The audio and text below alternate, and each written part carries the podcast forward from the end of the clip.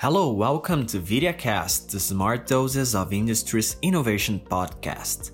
Today, we're going to talk about grid energy optimization through digital twins. Renewable energy is becoming popular due to the emergence of changing energy sources from fossil fuels to renewable ones.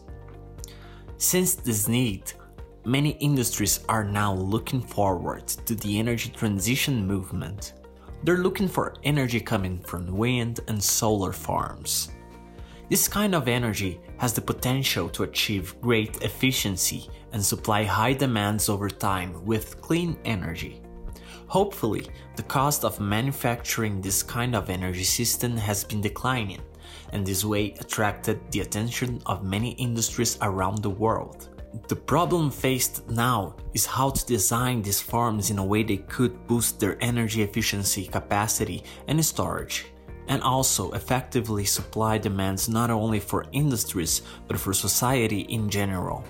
Since there are several assets producing energy on those farms, it is difficult to manage their operation. The application of digital twin in this area is very promising since with the support of this technology, simulations and predictions could be executed without physical interference.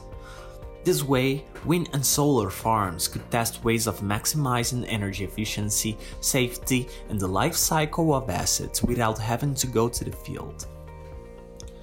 As the demand for clean energy is growing fast, the digital twin presents itself as a very good alternative to maximize profits and reliability in this kind of operation.